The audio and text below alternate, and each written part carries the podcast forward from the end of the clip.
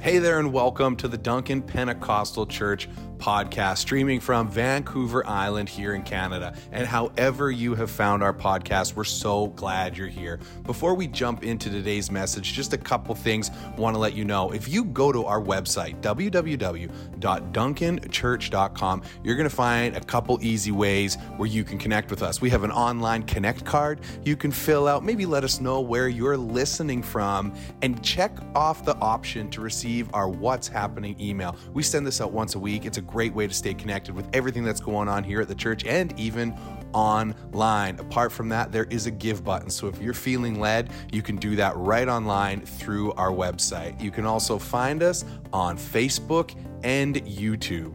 We are so glad you're tuning in, and we are believing that God's going to do something special in you through today's message. Enjoy. Well, hey, it's good to be with you guys this morning.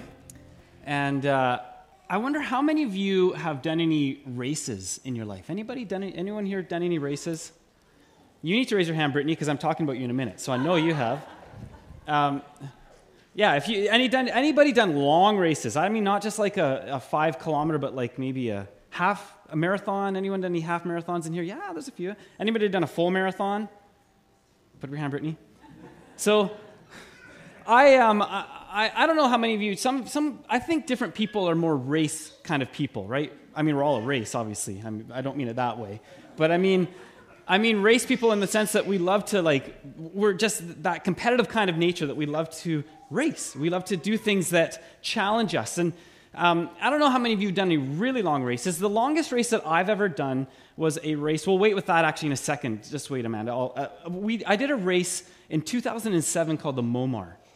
And, and, this is one of those races, it, it took us an, uh, five and a half hours to do the race. It's one of those ones where maybe you've been in a race and, and maybe, Brittany, you, have you ever had that feeling of what they call hitting the wall? Where it's like you just kind of, it's like you hit a wall. And it's like, I don't know that I can go any further. There's this wall in front of me. I can't get beyond it, it feels. This was one of those races that I kind of hit the wall in. Um, I kind of wanted to give up a little bit. And this race was, um, again, 2007, it was called the Momar Mind Over Mountain Adventure Race. And it included a kayak portion for about 10 kilometers, and then there was a trail run that you had to navigate through the trails that was a minimum 10 kilometers, depending on how good you were at navigating and reading maps. And then there was about a 35 kilometer um, mountain bike portion after that that you had to do as well. And so most people did this race in um, uh, teams of two was the vast majority. So there was a lot of tandem kayakers. But there's over, I think, about 300 people that did the whole race. And some people did it solo, some people did it in teams of two. You could even do it in a team of four if you wanted. And uh, my friend Brent, who was from Calgary and had moved to Comox Valley, said, Let's do it. So this was up in Cumberland at Comox Lake, is where it was taking place. So we did some training and we started running and, and doing different things. We even rented a kayak and practiced what it was like to kayak together and, and get a little bit better at that skill. Um, and and the, the race day came, and there we were. I remember. Uh, it, was, it was September. It was a little bit wet and rainy, a little bit dreary. Um, but it was perfect conditions. And I remember it started off like this. We're at the shore, and I get into the kayak, and he's getting into the back of it because it was a two person. And he gets in and he almost dumps us right off the start. And I'm like, this is not a good start. And then we proceed out to the start line where all these other boats are out in, on Comox Lake. It's quite a big lake. And uh, I remember we're, we're waiting in the kayak, and, and then the gun goes off, and, and we're, everyone starts going, and it was so crazy. You couldn't, there was boats beside, you can't even hit the water and you're hitting kayaks trying to get momentum and trying to get moving. There was so much turbulence, two different kayaks overturned in the water right at the start. And so we're just like, ah, we were kind of near the back of it all because we hadn't done this race yet. And so, anyway, we're probably in the back three quarters of out of about 300 and so people. We're in the back back portion, and we kind of get into a rhythm. We start going down the lake. You have to cross the lake, and then you have to start coming back up the other side. Once you get to the other side of the lake, you, um, you get out of your boats and you do the trail portion, the navigating of a map. And at that point, we pull up to the shore. There's boats everywhere. We are so far back, it's, it's crazy. And so we get out though, and, and then you get, um, you get this trail map. You could show this now, Amanda. Um, this, was the actual, this was the actual map that we had on the race day. And you had to navigate through those different checkpoints you can kind of see um, on the map there that you would have to go and get, you had a special pass that you had to get them to click or, or punch um, to show that you made it to a checkpoint. If you missed a checkpoint, there was a time penalty of about half an hour for every checkpoint that you missed. And so we actually, we had, you had to have a compass. I had no idea how to use a compass. I knew that there was like north on it. And I, so, so we actually took a course. There was my friend Brent and I and one other couple that were in this course on how to do the MOMAR, MOMAR 101 it was called. And so they told us how to, like, the best way. The girl that taught it, she always won for the girls. So we were like, sweet, okay, we should be okay with this. And so she showed us kind of how to do everything. And, um, and so we start, you do what's called thumbing along the map. You actually use your thumb. We actually took time, and on the map, I actually have here the checkpoints. You don't go in order. We went 3, 10, 9, 8, 6, 7, 5, 4. That was the order that we went because she taught us you got to look at the elevations of the map. What's steeper? What, if you're going to go to that one and it's like really tight lines, you know it's really steep. Anyway, so we start doing, we watch everybody running past us, you know, out of the boats, everyone's going, and we're like, oh. Um, but we, she said, don't, don't get caught up in everyone moving. Take some time and figure out where you're going to go. And so we did. So we took about two minutes as everyone left us, and okay, this is what we're going to do. We went into the trails, and we started navigating through the trails. We, we end up doing the whole trail portion. We get back to the water, and we're like, all the boats are here still. Like, all the boats. There was like 15 or 20 people tops that were in front of us.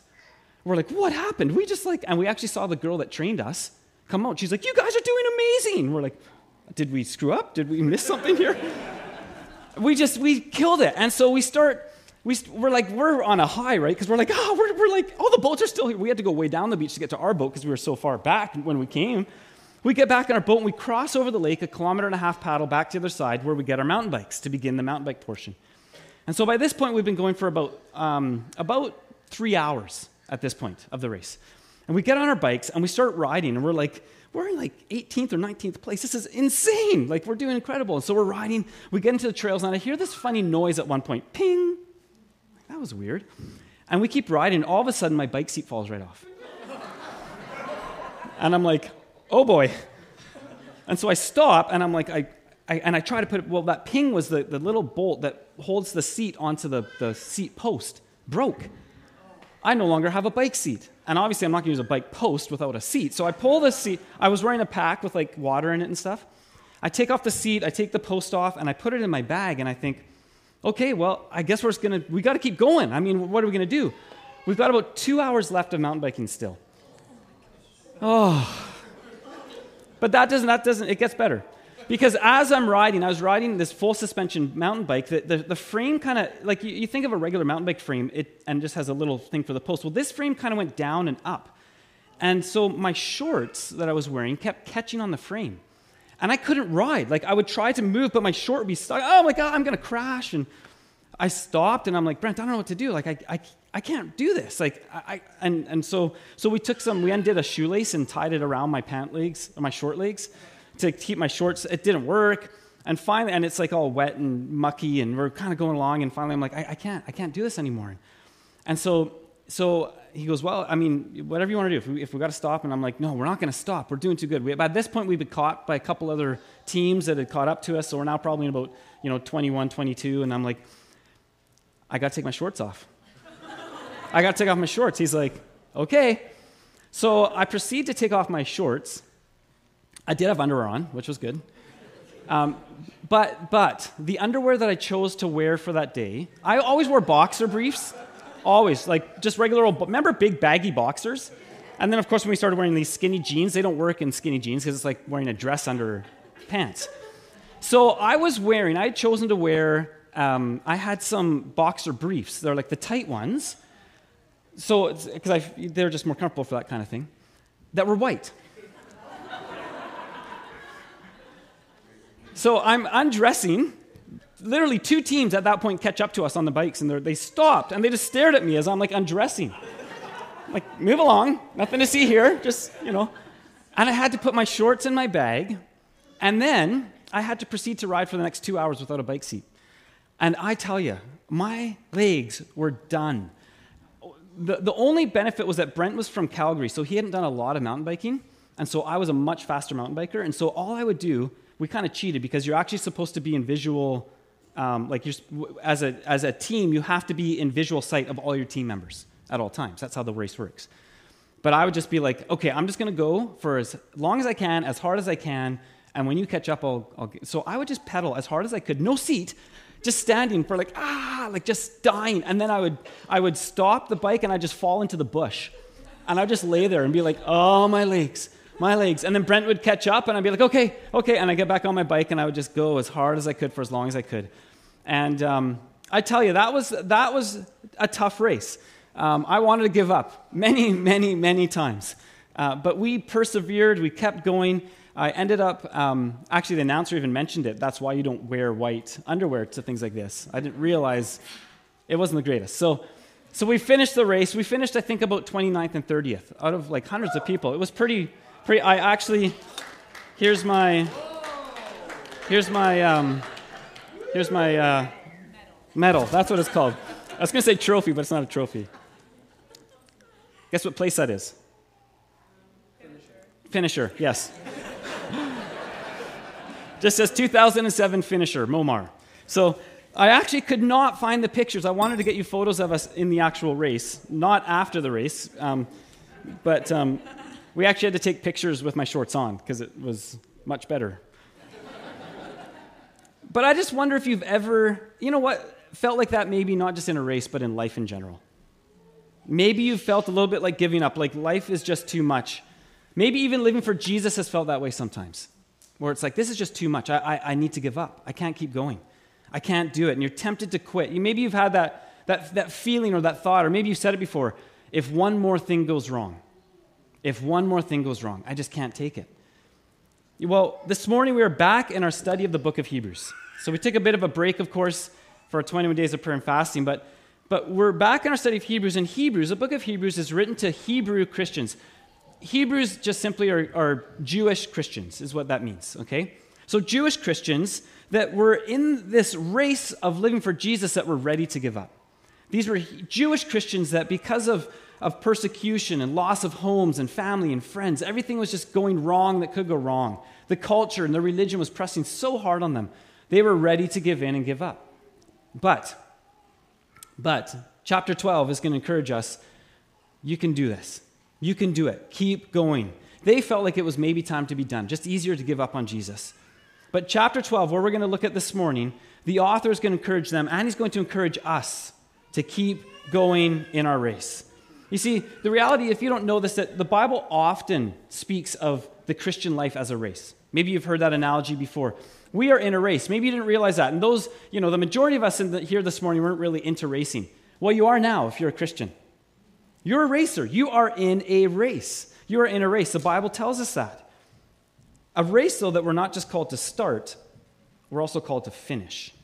And so I want to read this morning Hebrews chapter 12, verses 1 to 3. I'm going to actually be um, preaching and teaching from the New International Version. Uh, I, I, like the way it puts it. It's also because I memorized this um, a number of years ago, and whenever I read it in a different translation, it just screws me right up. So um, so, why don't we, uh, in our Bibles, if you can, turn to the book of Hebrews, Hebrews chapter 12. We'll read just the first three verses, and then we'll take a moment and pray before we this morning take time to look at finishing the race. It begins in verse 1 of chapter 12. Therefore, since we are surrounded by such a great cloud of witnesses, let us throw off everything that hinders and the sin that so easily entangles. And let us run with perseverance the race marked out for us let us fix our eyes on Jesus, the author and the perfecter of our faith, who for the joy set before him endured the cross, scorning its shame, and sat down at the right hand of the throne of God. Consider him who endured such opposition from sinful men, so that you will not grow weary and lose heart. Why don't we take a moment and pray together? Father, this morning I ask that um, your word would encourage us. Lord, whether we know it or not, we are in a race. And Jesus, we want to be finishers. We're not running this race just to get a little silver medal that says finisher. We're running a race that's going to determine our eternal outcome. And we want to finish well. We want to finish strong. And I pray this morning, Father, if there's those in this room that are just discouraged, that are, are down and beaten down and feeling like if one more thing, if that one more thing, they've hit the wall, I pray today that there would be encouragement for them to keep going, to get moving, and to join the race again. So help us, Jesus. Speak to us and teach us from your word, we ask. Amen.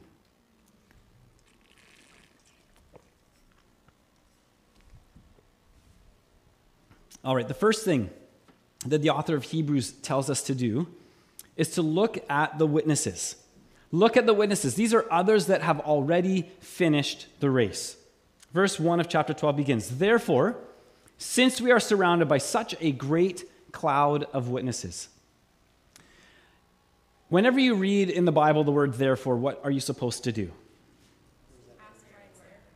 Yeah, we're a little confused here this morning, but yeah, you kind of got the gist of it. I think I heard a few people kind of. You need to ask. When you see therefore in Scripture, you need to ask, what is that therefore there for? In that specific place that it is. And so, of course, what, it, what it's really saying is because I just said this, therefore, right? And so, of course, a quick, you guys should get this one. We're in chapter 12. So, what came before chapter 12?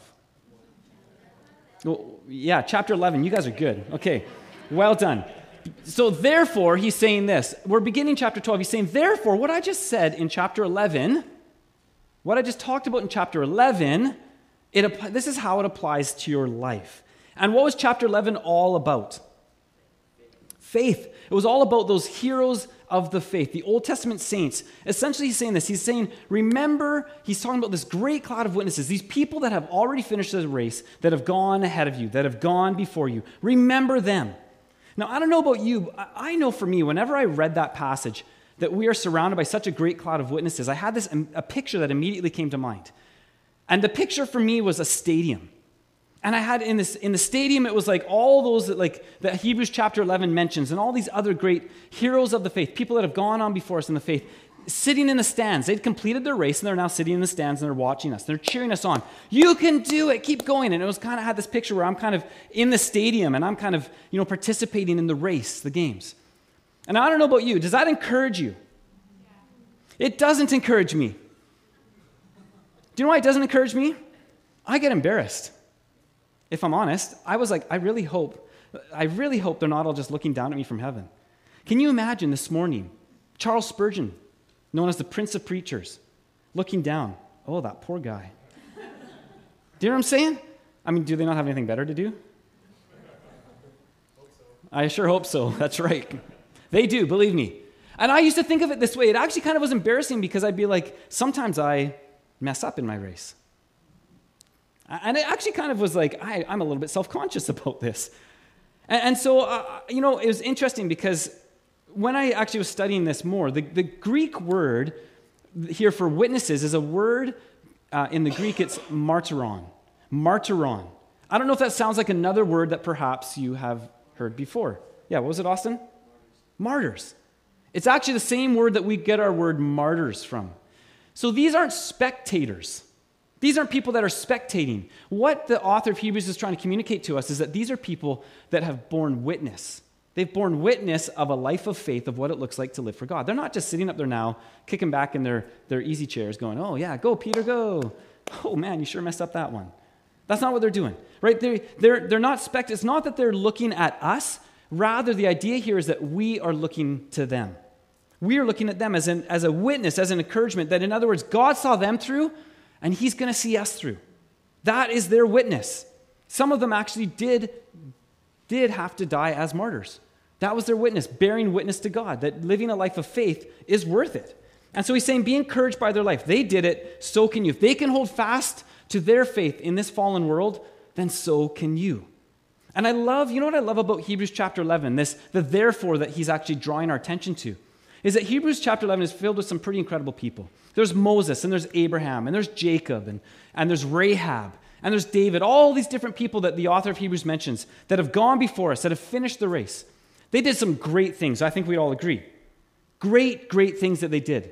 But you know what encourages me? That they also made some great mistakes.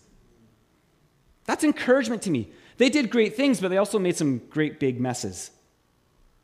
They all, in some ways, were a bit of a mess. You know, you've probably heard me say it before that sometimes we love to use this title of the heroes of the faith. The Bible doesn't call them heroes. In, in fact, you've maybe heard me say it before. I, I, years ago, I heard someone mention this, but it's like we're all a bunch of zeros. They're zeros. Who's the hero? Jesus. Jesus is the one hero. And so when we start to put them up on a pedestal, they should be an example of how you can finish. But, but it's actually encouraging to me to know that they also sometimes made a bit of a mess. And that actually, they did great things, they made great messes, but you know, it also gives me great hope. That's when I look at them, I go, you know what? I can do it too. I can do it too. And even today, you know, I look, in fact, there's people in our own congregation that, that I look to as an example, as a witness in many ways. It encouraged me in my faith and in my life. I think of, um, she's not with us today, but Pauline Belanger, who has faithfully served God for so many years. I think of Ron and Bev Harris, who have been a part of this, this church family for so long, far before I was born, they were part of this church family. Faithfully continuing for God, faithfully serving Him. And, and, and they are bearing witness of a life of faith and faithfulness. They're not perfect, but they're persevering. Right? They're continuing on. And you know what? It made me think as I was studying this who might I be bearing a witness to? Who might my life be in some way a witness to someone else? It may be a friend or a child or a coworker, maybe a classmate that your life bears witness to. I actually, what came to mind as I thought of this is I'll, I'll never forget when I was in grade 12, and my life was really at a crossroads. Was I going to live for Jesus or was I not? And I'll never forget this. Um, my best friend that I'd grown up with, his name was Colin. And um, we had started to kind of go separate ways. In grade 12, we had been skateboarders through junior high and high school. So we had a number of the same friends, but he was going a different direction as far as just entering into drugs and different things like that. And I kind of hung out with some of the skateboarders that didn't do some of that things. And I'll never forget the time where I was at this crossroads where I was like, what am I going to do with my life? And do I really want to live for God or not? And we were at Thetis Lake in Victoria. I remember. I, I remember totally clearly. And we're all standing around. There's about five or six of us. And uh, I was with Colin and, and kind of some other skateboarders that were more of his friends than my friends. And we were there at the lake, and, and they pulled out a marijuana joint. And I remember standing in that circle as we're all standing around. And I remember thinking, I never verbalized it, but I thought in my head, this is the time I'm going to try it. This is the, this is the day I'm going to give it a go. And they passed the joint from one to another. And then it came to the person that was beside me, and he offered it to me. And my friend Colin, who was a couple people over from him, said, Oh, no, no, no, just Peter doesn't do that stuff. Give it to the next guy. And I was like, and I watched as that joint passed past me to the next person. And in that moment, I realized my life is a witness. I'm bearing witness to him. He, he saw that Peter doesn't do those kinds of things. That's not what he lives for. And that was actually one of the things that started to cause me to think more about my faith. Do I really have a faith? What's it about? And, and I, I believe God spared me vastly in that moment because I was honestly thinking, this is the day I'm going to try it. And then my friend speaks up and says, oh, no, no, pass it along. Peter doesn't do that. And just, they pass it to the next person. Who are we bearing a witness to? Who's looking to us as an example of what it looks like to live a life of faith? So, listen, we're a witness, but most importantly, we're told here in Hebrews to look at the other witnesses. Look at those that have gone on before you. And then, secondly, to finish the race well, this is what he tells us. He says, Look at yourself. Verse 1 continues Therefore, since we are surrounded by such a great cloud of witnesses, let us throw off everything that hinders and the sin that so easily entangles, and let us run with perseverance the race marked out for us. We're basically told here take inventory of your life. Take a look at your life. Are you race ready? Is what he's kind of saying. Is your life ready to run the race? And if it's not, if there's things in your life that, that aren't going to help you with the race, get rid of them. He actually says to throw them off. And so the first thing that we need to check is to make sure that all hindrances are gone. That all hindrances are gone, that they're all removed. We'll be back one slide. There we go. They're gone, they're removed. If you've ever competed in a race or an athletic event, you know that when you compete, you only want what's necessary. I already mentioned Brittany earlier on. Ross's wife, Brittany, over here, has already ran a marathon. She runs like crazy. I'll sometimes be driving weird times of the day and I'll see Brittany running. And uh, but when Brittany runs, she, she doesn't run with like a big backpack on, and she's not carrying around like, you know, a, a ghetto blaster. Remember ghetto blasters, you know? Like, she's got her shoes on. I think she even has special socks even that she wears that are like these compression socks. And she wears just the right equipment and clothing. She's not wearing high heels. I've never seen her running in her heels or a dress. She's not wearing a wetsuit. Those are, I mean, can you imagine running a marathon in a wetsuit? Oh, that'd be horrible.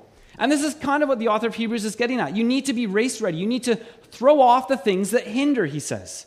Whatever is hindering. You know that, in fact, he's probably thinking of the games, the Olympic Games, that the Greeks were so famous for.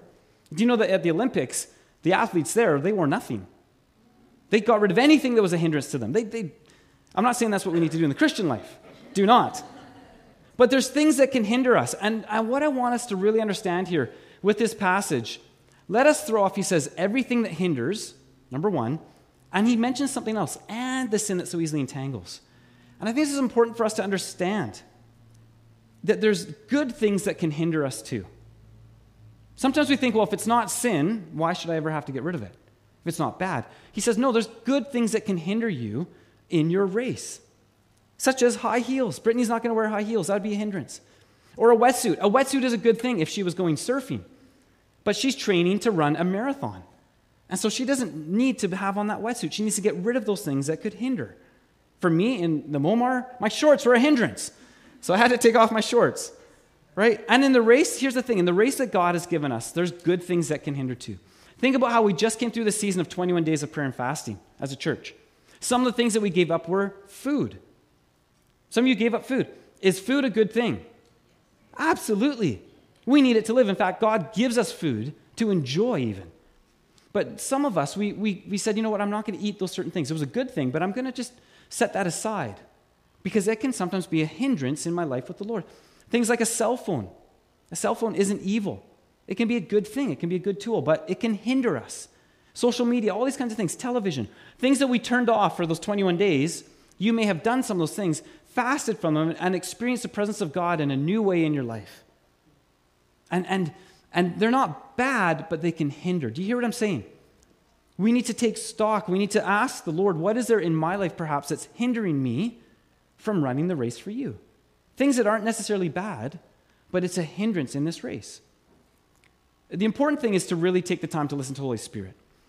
Because the truth is, is that what might be a hindrance for me might not be a hindrance for you. Right? That's the reality. It might be a hindrance for me, it might not be one, or it might be a hindrance for you, but it's not a hindrance for me. And this is where we need to allow God to speak to us, to show us. But there's so many things that can hinder.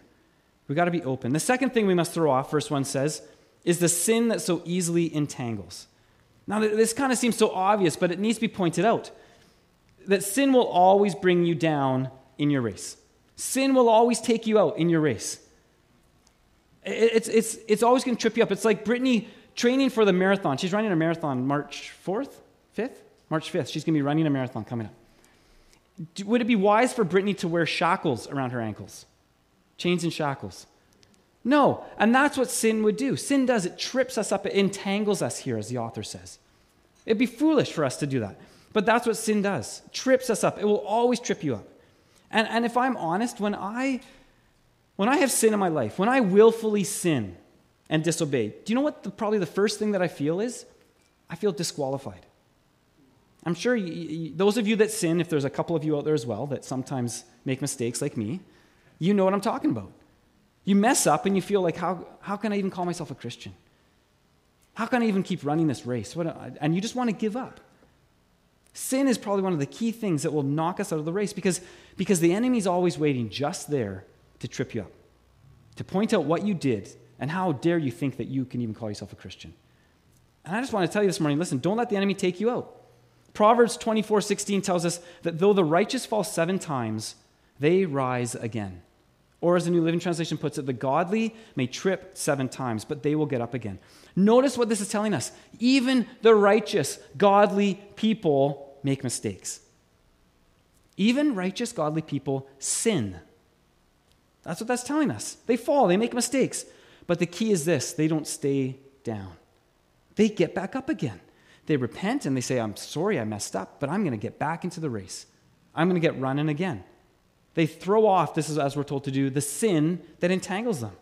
And, and I just encourage you if you are walking this morning in known and unconfessed sin, stop.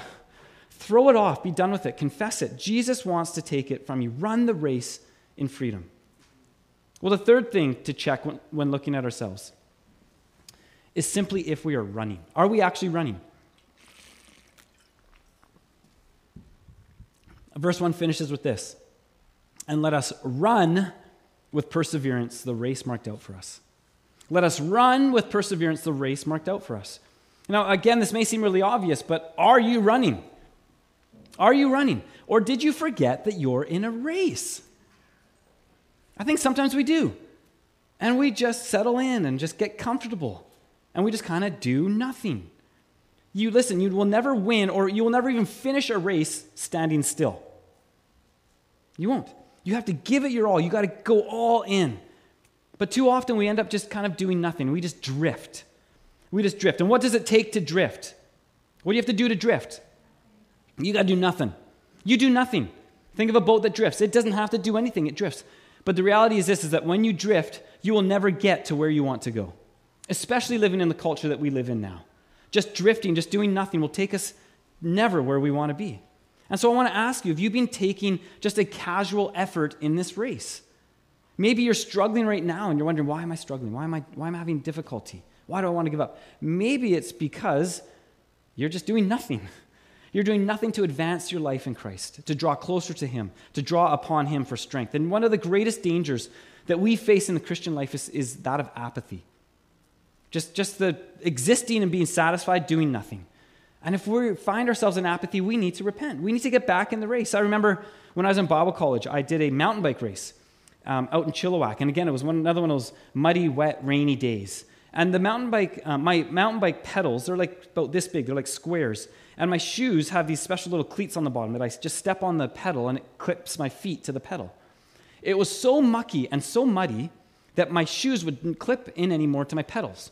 And so it was like I almost had nothing that I was standing on. There was times that I'd be going downhill and I, I felt like I was skiing instead of uh, mountain biking. And I'd just kind of sit on the frame and try to not go over the handlebars and die. And there was people, there was a number of people in this race that had just stopped. They'd given up because they couldn't clip into the pedal. And I thought, no, I'm not. I'm not going to give up. I'm going to keep going. I'm going to keep going. And I placed like, I think, third or fourth in that race. And I was like, wow, because I did not give up. I kept going. And we got to keep going. We got to, as we're told here, run the race with perseverance. Don't give up. Do whatever it takes. Start running and don't stop. Don't give up. Persevere. Keep going. And I think too often right now, our, the, the season that we are in, that this world seems to be in as a whole, is a season of quitting. Honestly, People are just quitting. They're just quitting, quitting their leadership. They're quitting their marriages. They're just giving up. Ah, I'm just done. And we've lost this perseverance that I'm going to do whatever it takes to keep going. I'm not giving up. I'm not going to be a quitter. But we, we, we quit. We quit praying. We get hurt. We get discouraged, and we just quit. Listen, it's not hard to start a race. That's the easy part. The hard part is finishing. And that's what matters. Don't stop. Don't give up. I, I want to read to you guys a story of someone named John Stephen Akhwari. And you maybe have heard this story before, but uh, it's all about perseverance and not giving up. It was October 20th, 1968, in Mexico City, the Olympic Stadium. The Olympics had just wrapped up. The time was 7 p.m., the closing ceremonies had just been completed. The spectators and athletes, still warm from the euphoria of the celebration, were gathering their belongings to leave the stadium. Then the announcer asked them to remain in their seats. Down the boulevard came the whine of police sirens. From their vantage point, many in the stadium could see motorcycles with their flashing blue lights encircling someone making his way toward the stadium. Whoever it was, he was moving slowly. Everyone remained seated to see the last chapter of the Olympics take place. By the time the police escort got to the stadium, the, the public address announcer said that the, a final marathoner would be making their way making their way into the arena and around the track to the finish line. Well, confusion was evident amongst everybody there. I mean, the last marathoner had come in hours ago. The medals had already been awarded. I mean, what had taken this man so long? But the first sign of the runner making his way out of the tunnel and onto the track told the whole story. John Stephen Akhwari from Tanzania, we've got a picture for you here of the actual event. Covered with blood, hobbled into the light. He had taken a horrible fall early in the race, whacked his head, damaged and dislocated his knee, and endured a trampling before he could get back onto his feet. And there he was, almost 40 kilometers later, stumbling his way to the finish line. The response of the crowd was so overwhelming, it was almost frightening. They encouraged Akhwari through the last few meters of his race with a thundering ovation that far exceeded the one who had come in first hours earlier. When Akhwari crossed the finish line, he collapsed into the arms of the medical personnel, who immediately whisked him off to the hospital. The next day, Akhwari appeared before sports journalists to field their questions about his extraordinary feat. The first question was the one probably that any of us would have asked Why, after sustaining the kinds of injuries you did, would you ever get up and proceed to the finish line when there was no way that you could even possibly place in the race? John Stephen Akhwari said this My country did not send me 5,000 miles to start a race, they sent me 5,000 miles to finish one. Isn't that powerful? Yet think about how much more important it is for us to finish the race that counts for eternity. That's what God has called us to. We can do it. We got to persevere. We got to finish. And so we're told, first of all, look at others. Look at yourself. Take inventory of your life. And then, most importantly, thirdly, we're told to look to Jesus. Verse 2, he tells us, let us fix our eyes on Jesus, the author and the perfecter, or as some translations say, the finisher of our faith, who for the joy set before him endured the cross, scorning its shame, and sat down at the right hand of the throne of God. Consider him who endured such opposition from sinful men, so that you will not grow weary and lose heart. Look, or as the author says, fix. Fix your eyes on Jesus. And the first point we're going to see why is because he's writing your faith. Jesus is writing your faith. You see, he says to us, fix your eyes on Jesus. We're not, is anybody here a lizard? I don't think anyone here is a lizard. But lizards have their eyes, some of them have their eyes on like either, I think they can actually, some of them can actually look in different directions, can't they? It's like one eye goes this way and the other eye like goes the other way, and it's weird. I can't do that. I can only look one way. I can only fix my eyes on one thing. And so he tells us here fix your eyes on Jesus. And you know that it's important in any sort of race to fix your eyes on the right thing. Finishing, for instance. You know, when, when I've done different races, I'm not thinking in my head as I go, oh, what's that homework I got to get done? Right? Or, or that thing at home that broke and I need to fix it. That's not going to encourage me to finish the race. You know what I often think of? What I'm going to eat at the end of the race. I often think there's pizza. I'm going to be having pizza when I'm done this race. And that sometimes is what it motivates me to keep going. And so the author tells us here you got to look at Jesus. Make Jesus your pizza. That's a sense of what he's saying. Look to Jesus. Keep your eyes fixed on Jesus. And why are we supposed to do that? He tells us it's because he's the author and the perfecter, or, or like other translations actually say, he's the author and the finisher of our faith. In other words, he starts and he ends your story. And he's not giving up, he's not going to stop your story. So why should you? He's writing, have you thought of that? Jesus is writing the story of your faith. He's in control of that. He starts, this is powerful, but he starts and he ends your story. You know, sometimes sometimes we get a little bit overwhelmed with what we're walking through. But you got to know this. Philippians 1 6 tells us this that we can be confident of this, that he who began a good work in us, that's the author, Jesus, that started to write our story, he will carry it on to completion until the day of Christ Jesus. Amen. He's not going to stop. He's not going to stop writing your story. The problem is, is that sometimes we get so discouraged as we're going through difficulties you know, he, he wants to come alongside us. He wants to say, listen, I'm writing your story. I'm not stopping. I'm still going. I'm continuing here. The problem is, is that we go, well, but God, this is way too hard. This part of my story is just way too difficult. Why are you writing this in? Are you sure you're writing this? This doesn't make any sense, God. And we, we get discouraged. We get discouraged. I don't think I can do it. How could you be in control of this? How could you be writing this? A passage that part of my mentoring that we have to start memorizing is 2 Corinthians chapter 1 verse 8 to 10. And this is interesting. It says this You want to hear about somebody that, that went through some difficulties and struggles? The Apostle Paul. And look what he says here in 2 Corinthians chapter 1, verse 8. I think we got the slide for you here. He says this He says, We do not want you to be uninformed, brothers and sisters, about the troubles we experienced in the province of Asia. We were under great pressure, far beyond our ability to endure. So we couldn't even we couldn't even make it. It was beyond our ability. We couldn't keep going. And he goes on to say this so that we despaired of life itself.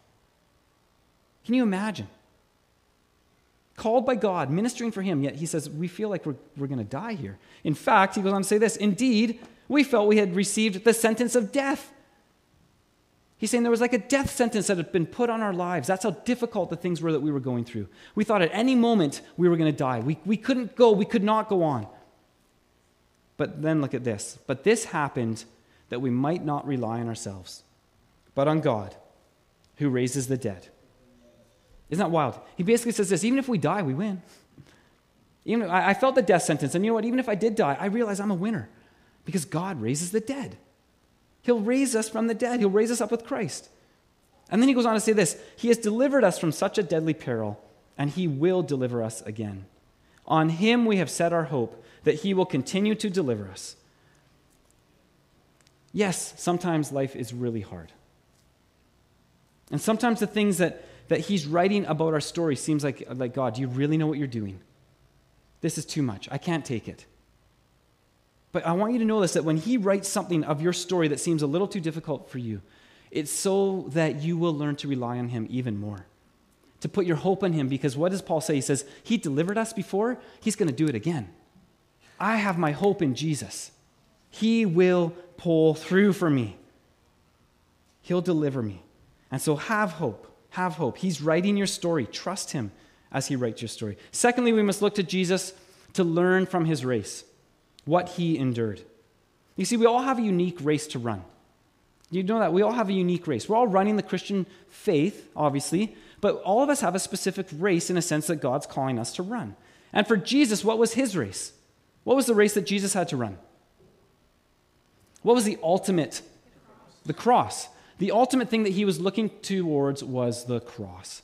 That's what verse 2 tells us. The cross. In fact, verse 3 even says that he also endured opposition from sinful men, which led to what? The cross right? It led to his rejection and his death by humanity. In fact, verse 3 even tells us when it says, Consider Jesus. Consider Jesus. The word there for consider, it, it actually means to, to weigh in the balance. So he's kind of saying this put what you're walking through on one side of the scale. And then on the other side of the scale, put what Jesus is going through, what Jesus went through. And then weigh those in the balance. Is, is what you're walking through more than what Jesus had to endure? Right? You know, Hebrews 9:27, it tells us that it is appointed for man to die once and after that to face judgment. You know, we deserve to die. It's been appointed for us all to die. Because of our sin, because of our rebellion towards God, we have been destined for death. Right? From the very beginning, Genesis, when they sin, God warned them before you, if you eat of that tree, you will surely die. And because of our sin, we are, we are appointed to die. It's just how it is. But do you know that Jesus didn't have to die? he did not have to die. The perfect, sinless Son of God, he did not deserve death. He didn't have to die. It wasn't appointed for Jesus to die and to face judgment. He had no sin. You see, the cross was meant for criminals, it was meant for sinners, it wasn't meant for the sinless Son of God. But Jesus, we're told, consider Jesus. He endured the cross, the pain and the rejection, the suffering, the agony right? The, the, separation from the Father, the shame of the cross. You know, even it was so shameful. It says that he despised the shame. He wasn't looking forward to it. He wasn't going, oh, I can't wait for the cross. They would, they would make it so shameful, they would, they would oftentimes even crucify people naked just to make it that much more shameful for them. He despised that. But he went through it for us. And, and I don't want to minimize, I don't want to say by these scales to minimize what you're walking through. And you know, what you're walking through is hard just because of the very fact that you are the one having to walk through it. It's horrible. It's not easy. But when we put it on the balance of what Jesus went through for us, we know that we can do it. We can make it. We can get through it. Think of what Jesus went through for you. And then, third and finally, fix your eyes on Jesus so you can set your eyes on the same things that he did. How did Jesus get through this? How did Jesus endure the cross? What did he do to get to the cross? Some might say, well, he was God. It wasn't that hard. That's not the truth whatsoever. In fact, the, re, the, the, very fact that the author here tells us to, to fix our eyes on Jesus and to consider Jesus, he's using his human, uh, his, his human name, Jesus. If he wanted us to focus on the God side, he would be saying Christ, the Messiah. But he's saying, no, look at Jesus, the humanity of Christ. Philippians 2 is clear that he set aside his deity, his godliness in that sense. He laid it aside. He didn't take that upon himself to get to the cross. Oh, for this, I'm going to put on my, my, my Superman, my God cloak. That'll get me through it. That's not what he did. Do you, know what, do you know what he did? How did he get to the cross? Verse 2 tells us it says, For the joy set before him. For the joy set before him, he endured the cross. Well, what was the joy that was set before Jesus? What was the joy? There's a couple things here. Isaiah 53, um, chapter 53, verse 11, prophesied hundreds of years before Jesus came. It spoke of Jesus. And look at what it says. It says, When he, this is talking about Jesus, sees all that is accomplished by his anguish, he will be satisfied. You could say he will be full of joy. What would he accomplish by his anguish? Read on. Because of his experience, my righteous servant, talking of Jesus, will make it possible for many to be counted righteous, for he will bear all their sins. Do you want to know what part of the joy was that, that he looked towards to get to the cross? It was you. It was you. It was that you were going to be able to trade in your sinful life for his sinless life. The righteousness of Christ would then be placed upon you. That was the joy that, that he looked at. He said, You know what? I don't want to go to the cross, but I know what it's going to do. It's going to mean that I will be with you all for eternity. That was his joy, saving us, and that outweighed the cross. He fixed his eyes on you. That got him to the cross. You know what else he did, though? We're told as well. It was also part of the joy that, that he also looked ahead to when he would sit down at the right hand of the throne of God. That's what he did as well. He looked to eternity, he looked for the glory that would come, what would be made his. You know, you could almost say that that was his pizza. You and I, and the glory that he would share with the Father for all eternity. That was the joy. That was the joy. You know, even if you think of chapter 11 and those, those heroes of the faith that we like to call them, their decisions were made in light of eternity. They had to make decisions based on the light of, well, what is best for me in terms of eternity? This might not be best for me right now in the present, but for eternity, this makes the most sense. What is the best decision for eternity? And we need to do the same. We need to fix our eyes, just like Jesus did, on eternity. On, in fact, yes, the glory that is going to come. We will share in glory in eternity. You know, 2 Corinthians chapter 4, verse 16 to 18 says, Therefore we do not lose heart. Though outwardly we are wasting away, yet inwardly we are being renewed day by day. Then look what he goes on to say. Paul goes on to say this For our light and momentary troubles. How many of you know that when you're in the middle of the trouble, it doesn't feel light? And it does not feel momentary. It feels like it's going to last forever. But what does he say? But our light and our momentary troubles are achieving for us a what? An eternal glory that far outweighs them all. And so, what does he instruct us to do? He says, You know what you need to do? You need to fix your eyes not on what is seen, but on what is unseen. Fix your eyes on eternity, not the things you can see around you, but on what is unseen. For what is seen is temporary, but what is unseen is eternal. Get your eyes off of this life, is what he says. The temporary things of this life. Fix your eyes on eternity. That's how you'll make it through. You know, Warren Wiersbe, he said this He said, For the child of God, heaven isn't just a destination, it's a motivation. Isn't the truth? Heaven isn't just somewhere that we're going to be someday, but it's a motivation for living today. And so, as the author of Hebrews tells us, consider him. Fix your eyes on Jesus so that you will not grow weary and lose heart. You know, some of you are here today and you feel weary. Some of you maybe are here this morning and you feel like you've lost heart. We're going to close our service by taking communion today, and I want to invite you to the table. I want to invite you to the communion table. I want to read for you, uh, before the team comes up, they can just wait for a minute. I want to read for you a few verses as I invite you to the table. It says this.